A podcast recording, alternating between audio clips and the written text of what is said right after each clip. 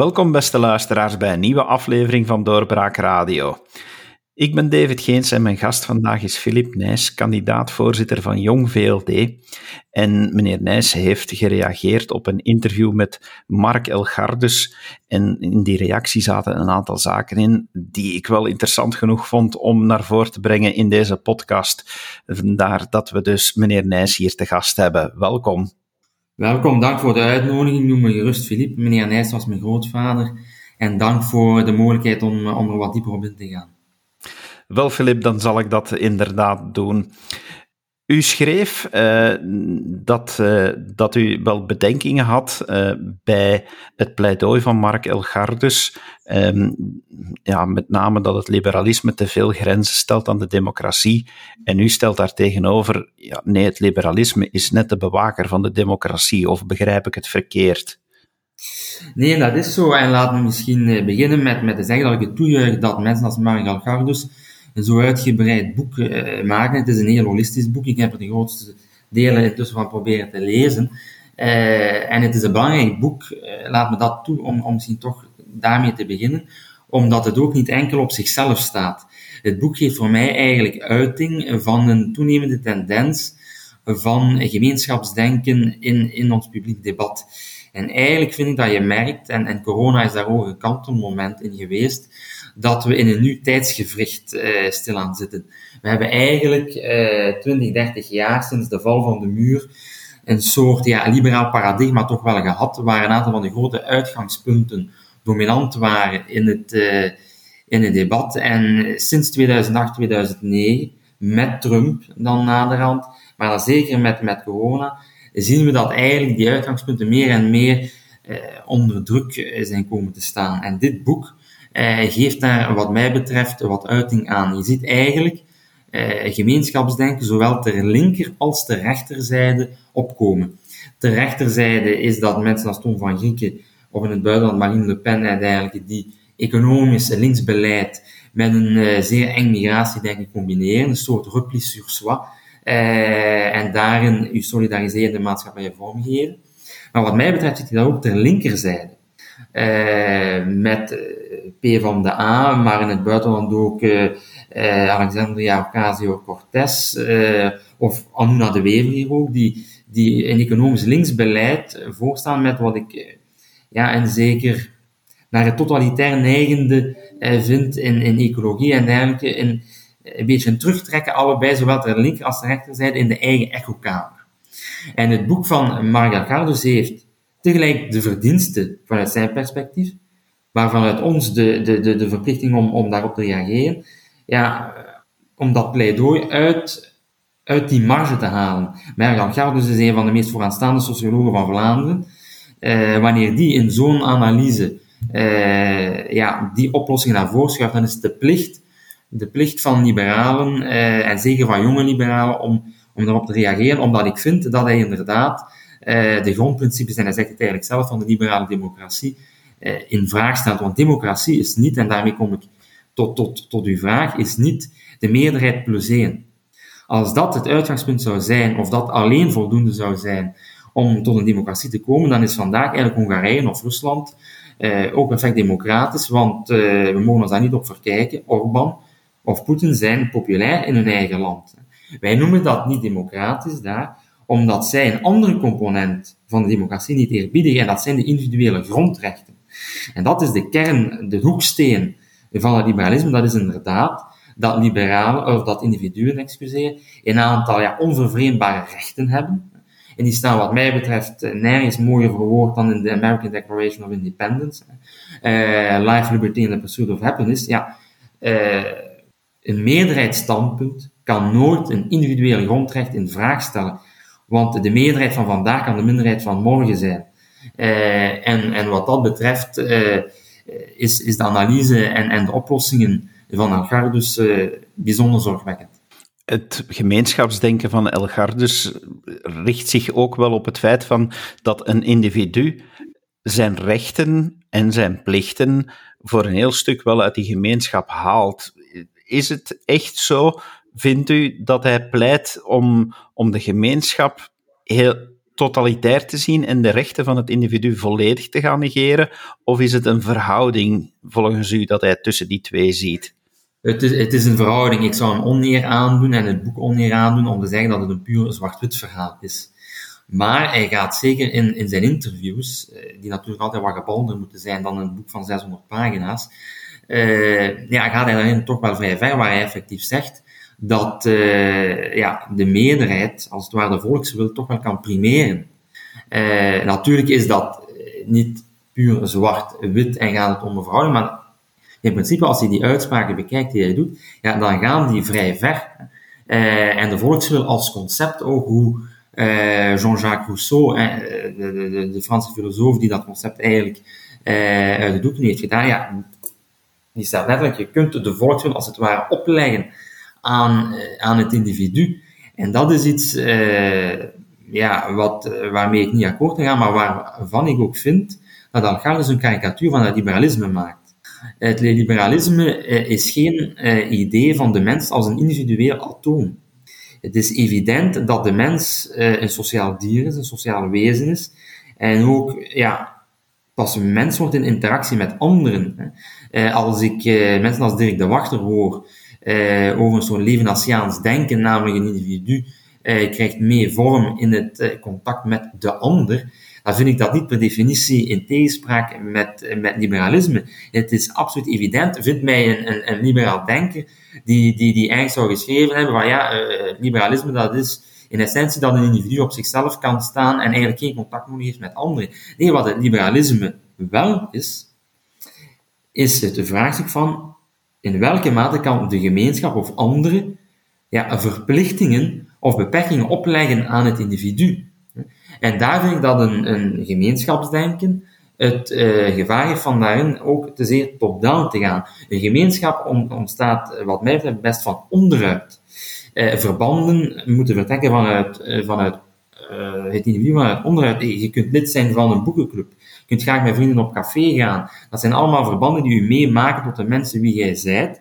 En ik durf als liberaal, dat is niet de tegenspraak met het liberalisme, zelf zeggen van ja, de samenleving, de natiestaat waarin je opereert, is een vorm van gemeenschap, uh, waarmee jij een stuk uh, in interactie bent, die u mee vormt en dergelijke meer, maar waarbij ik altijd zal zeggen, die gemeenschap kan niet op een aantal individuele grondrechten inbreken.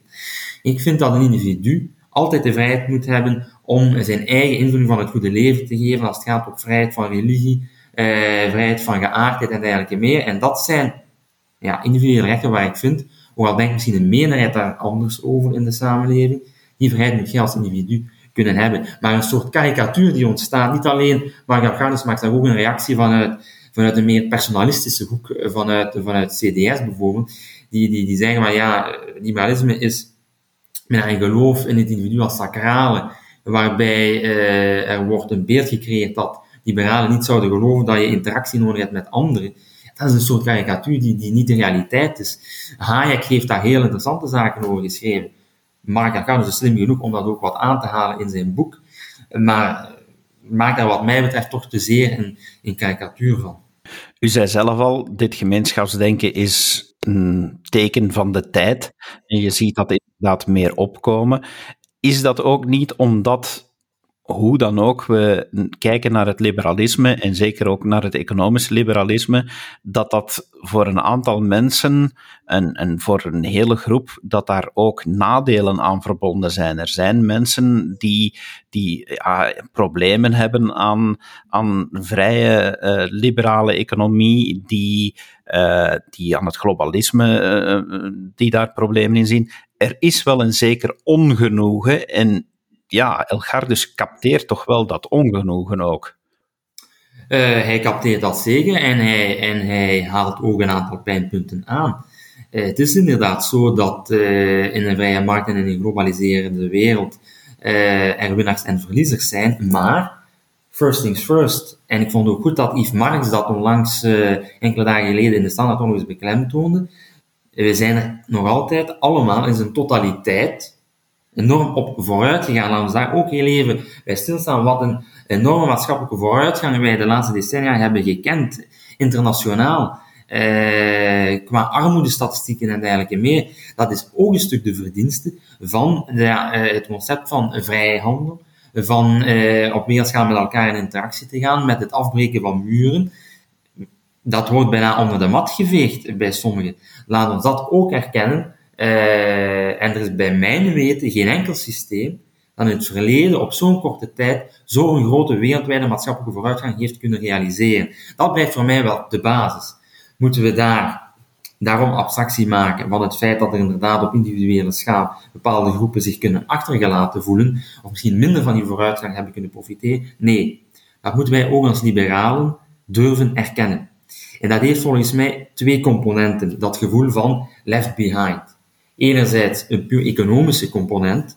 Eh, voor zij die mij misschien minder kennen, misschien ook duiden, ik ben econoom van opleiding. En eh, dat is ook waar ik professioneel nog het meeste mee bezig ben. Uh, het klopt inderdaad dat in het Westen, door de globalisering en vooral door de intrede van China in het economisch systeem, herinner u 2001, misschien relevant, iedereen in 2001 herinnert zich 9-11, maar er is een andere heel belangrijke gebeurtenis die ook de wereldpolitiek tot vandaag beheerst. Namelijk in 2001 is ook China toegetreden tot de Wereldhandelsorganisatie. En wanneer je natuurlijk 800 miljoen arbeidskrachten in het reguliere economisch systeem brengt, dan zorgt dat voor enorme verschuivingen. En het klopt inderdaad dat uh, ja, naar ongelijkheid toe in het Westen, in de individuele landen, een aantal van de, ja, uh, noem het kortgeschoolde, noem het uh, een aantal ja, routinematige jobs, dat die wat onder druk zijn komen te staan en minder van die vooruitgang hebben kunnen profiteren. Maar dat kan perfect binnen een liberaal-democratisch systeem beantwoord worden. We zien landen die in de klassieke liberaal-economische politiek verder zijn gegaan de voorbije decennia dan anderen. Denk aan de UK eh, onder Thatcher, denk eh, aan de VS zelf, en daar zie je inderdaad een toename uh, van de ongelijkheid. Er is een heel debat binnen liberalen aan wat je dat kunt toewijzen en of dat per definitie allemaal slechte ongelijkheid is, of dat daar ook meritocratische ongelijkheid zit enzovoort. Laat me dat heel even nu uh, aan de zijkant laten. Maar je ziet tegelijkertijd dat landen die zich ook hebben ingeschreven in wat Lagarde noemt ja, de liberaal-democratische consensus, zoals Duitsland, zoals Nederland en dergelijke meer, die ook meer marktdenken hebben in hun samenleving dan bijvoorbeeld België, die ook de arbeidsmarkt hebben geflexibiliseerd, zoals liberalen dat voorspelen, die hebben een veel eh, minder snelle toegang, eh, toename van ongelijkheid gehad dan bijvoorbeeld de Anglo-Saxische landen. Dus het is niet waar dat je binnen een liberaal-democratisch systeem per definitie eh, met left behind moet zitten. Kijk naar de Scandinavische landen. Scandinavische landen zijn ook liberaal-democratische landen, zijn ook landen waarbij eh, het individu eh, centraal staat met de checks and balances, waarvan Arcadis op sommige in vraag stelt. Dus dat is een eerste element, ja. Er is eh, een gevoel van behind die ook op vlak van ongelijkheid zijn grondslag kent in bepaalde landen. Maar dat is geen reden genoeg om het hele systeem in vraag te stellen. Je kan dat binnen een liberaal economisch systeem in vraag stellen. En tussen ons gezegd, eh, David, in België zijn we daar bij lange na nog niet. Hè. België is een van de meest egalitaire landen eh, van de wereld met een zeer lage Gini-coëfficiënt. Ja, het zal, u, het zal u niet verbazen van een liberaal, maar hier hebben we soms wat economisch liberalisme te weinig. Eh, als ik kijk naar de arbeidsmarkt en dergelijke meer, daar is er ruimte voor flexibilisering, juist om de life behind meer ingang te geven in het systeem, meer sociale mobiliteit te kunnen laten doornemen. Dat is iets waar we misschien uh, straks nog, nog wel op kunnen verder gaan. En dan is er een tweede component die volgens mij bijdraagt aan het feit uh, van een soort algemeen onbehagen dat Elgar dus uh, detecteert. Dat is een soort cultureel onbehagen. Want je hebt het economische, maar af en toe is nog belangrijker dan het puur materiële, de culturele component. En de voorbije decennia hebben we een aantal migratiestromen gekend, migraties van alle tijden. Ik vind dat je daar op een positieve manier moet mee omgaan, maar je moet ook durven erkennen dat dat een aantal maatschappelijke uitdagingen met zich meebrengt. Uh, en dat dat bij sommige mensen een gevoel kan geven van waar is nog onze gemeenschappelijke sokkel in de samenleving. En daar moeten liberalen ook oog voor hebben. Maar je kunt, je kunt op een liberaal-democratische manier tot een sokkel van gemeenschappelijke waarden in je samenleving komen. Wat is volgens mij die sokkel? Dat is namelijk de liberale democratie in itself. Dat is het feit dat je erkent dat de gemeenschappelijkheid erin zit, dat wij iedereen de vrijheid geven om de definitie van het eigen goede leven in te vullen, zolang je voor iedereen die vrijheid erkent en de individuele grondrechten erkent. En voor mij is niet zozeer het gemeenschapsdenken van Elgardus het antwoord om die sokkel misschien meer prominenter naar voren te brengen, maar wel eh, concepten zoals eh, Jurgen Habermas dat in het verleden heeft gedaan. Hij, hij noemt dat een, een soort verfasmuspatriotisme, een soort grondwettelijk patriotisme, eh, waarbij je zegt, eigenlijk is de liberale democratie die, die in de grondwet staat ingeschreven, ja, dat is meteen uh, de sokkel waarmee je de samenleving op kunt bouwen. In Amerika is dat de American Declaration of, of Independence enzovoort. En wat dat betreft zouden we, zouden we uh, het eerste grondwetsartikel, dat hier in België hè, nogal droog is van wij zijn een federale staat enzovoort, ja, is, is uh, het eerste grondwet, grondwetartikel in Nederland veel interessant. Die zegt van wij zijn allemaal gelijkwaardige burgers en dergelijke meer.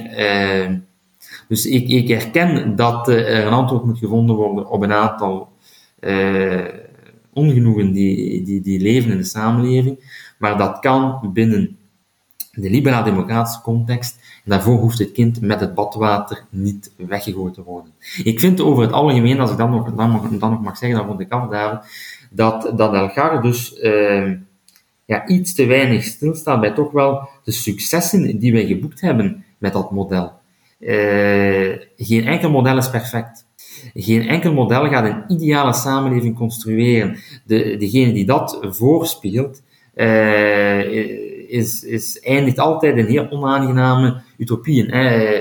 Het idee van Thomas More een utopie is een zeer illiberaal idee. Dat dat, daar zit altijd een kleine totalitair eh, risico of totalitaire uh, ondertoon in. Daar moeten wij van wegblijven. Maar dat is misschien ook wat het liberalisme kwetsbaar maakt. Wij uh, spiegelen geen ideaalbeeld voor.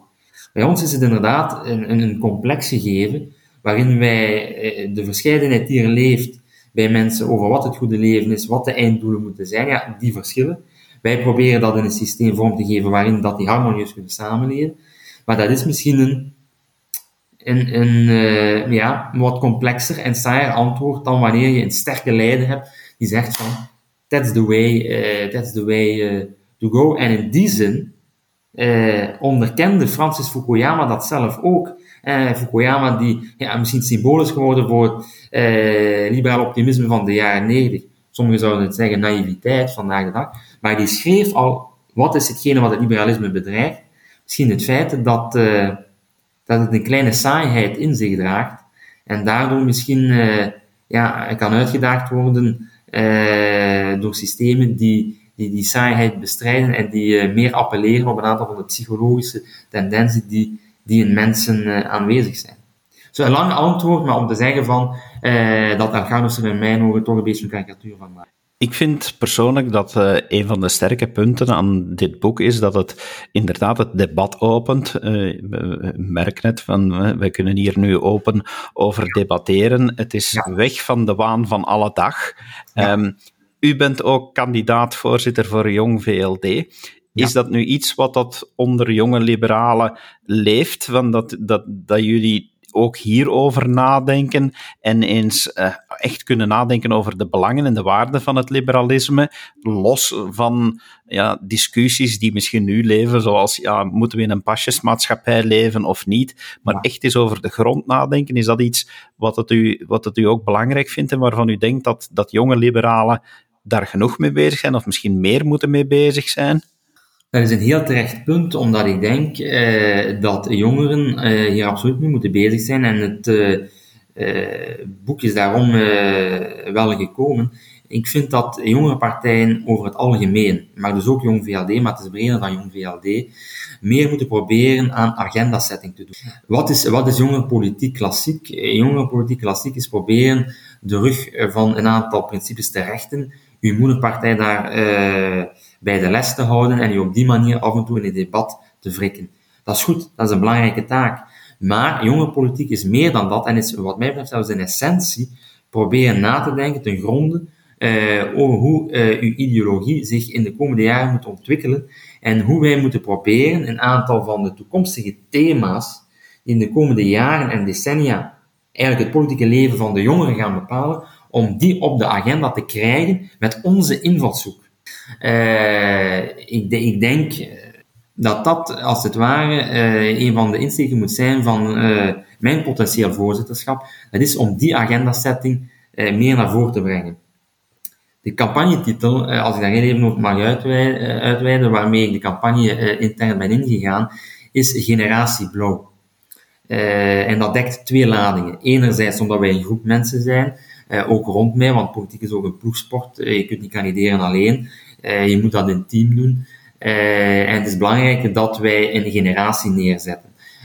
dat kan het ook aan, aan, de nood van, van politieke vernieuwing.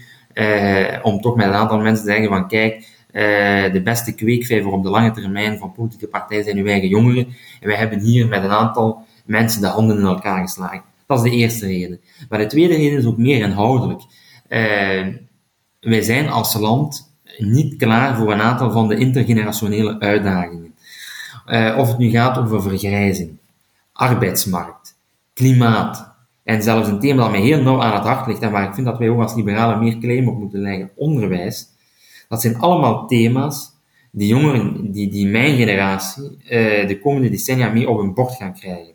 En waar we, met alle respect en met alle verdiensten die ook in het verleden eh, politieke partijen en individuele politici hebben proberen te doen, maar daar zijn we onvoldoende op voorbereid. Wel, dat zijn de thema's waar jongeren en jong VLD met eigen antwoorden moet komen, die op de agenda moeten zetten en eigenlijk het debat omdraaien. Namelijk niet jong VLD reageert op punt A of punt B van het publieke debat. Nee, de anderen moeten op ons reageren. Wij dwingen hun bijna in de achtervolging. En dan moeten we zeggen, ja, een boek als dat is dus wel gekomen, want die voedt dat meer fundamentele debat, eh, waar, waar ook wij dan, ik zou zeggen, onze tenen moeten uitkuisen en, en terug, eh, terug in de debatring moeten, moeten stappen. Dat is essentieel, we gaan dat meer moeten doen. Dat is vandaag ook aanwezig, begrijp je niet verkeerd. Maar het is wel mijn ambitie, eh, als de leden mij eind november zouden verkiezen tot een voorzitter, om die, eh, om die weg meer te bewandelen. Filip, dit was een heel boeiend gesprek. Uh, ja, zeker over bepaalde fundamenten en bepaalde uh, ideeën over en in het liberalisme. Dank je wel voor je tijd.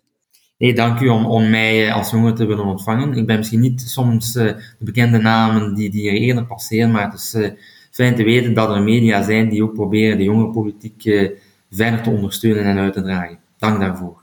Wij proberen alleszins bij Doorbraak Radio heel veel stemmen aan bod te laten komen. Dus dank je wel daarvoor om dat uh, op te merken. En uw beste luisteraar, dank je wel dat u geluisterd hebt. En heel graag tot de volgende keer. Dag. Dit was een episode van Doorbraak Radio, de podcast van doorbraak.be. Volg onze podcast op doorbraak.be/slash radio of via Apple Podcasts, Overcast of Spotify. Bezoek ook onze website op doorbraak.be en steun ons door een vriend te worden van Doorbraak.